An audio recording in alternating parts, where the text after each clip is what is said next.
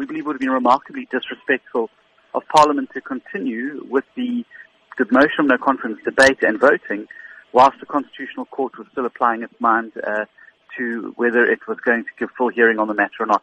Uh, and so we believe the right decision has been made. Proceeding with the debate would have rendered the decision the Constitutional Court uh, would come to moot anyway.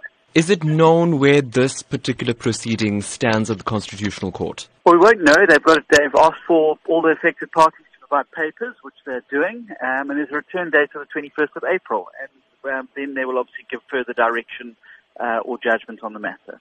How long after that particular uh, date could a motion of no confidence be set aside? Well, I think the communication from the speaker said that we will uh, we'll schedule it once we return, uh, which is the first week of May. Programming committee will meet and schedule an appropriate time for the motion of no confidence to be debated. What does this indicate to the Democratic Alliance about this entire process of no confidence? I know many opposition parties are eager to have this done. They say that having it done an anonymous ballot will likely ensure that this this vote at Parliament is free and fair. Your thoughts? Well, I certainly think that what the secret ballot will do is provide those members of the ANC to consolidate around the idea that President Jacob Zuma must go. And I think any ANC member looking at this and doing the calculations has got to know that this move is going to, and their continued defense of President Zuma is going to cost them massive votes in the 2019 elections and may well see the ANC voted out of power as opposition parties coalesce around this.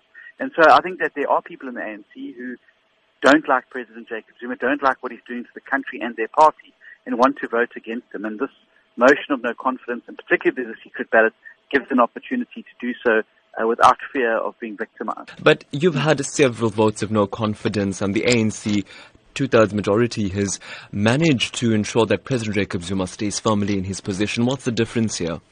Well, I think the difference here is that you've seen people both within the ANC and the ruling alliance, the SACP and COSATU, coming out and saying that openly that President Jacob Zuma must go. ANC MPs have broken ranks, and Mathole Motshekga, um, Makhosi Khoza, have all come out and very publicly said that uh, President Jacob Zuma is bad for their party and that this, you know, this can't go on much further. And so I think that also this is the first time that you've seen this confluence, this coming together of such a wide variety and a cross spectrum of South Africans from all walks of life uh, and backgrounds and putting aside their political differences. So I definitely think there's a far greater momentum now than ever before.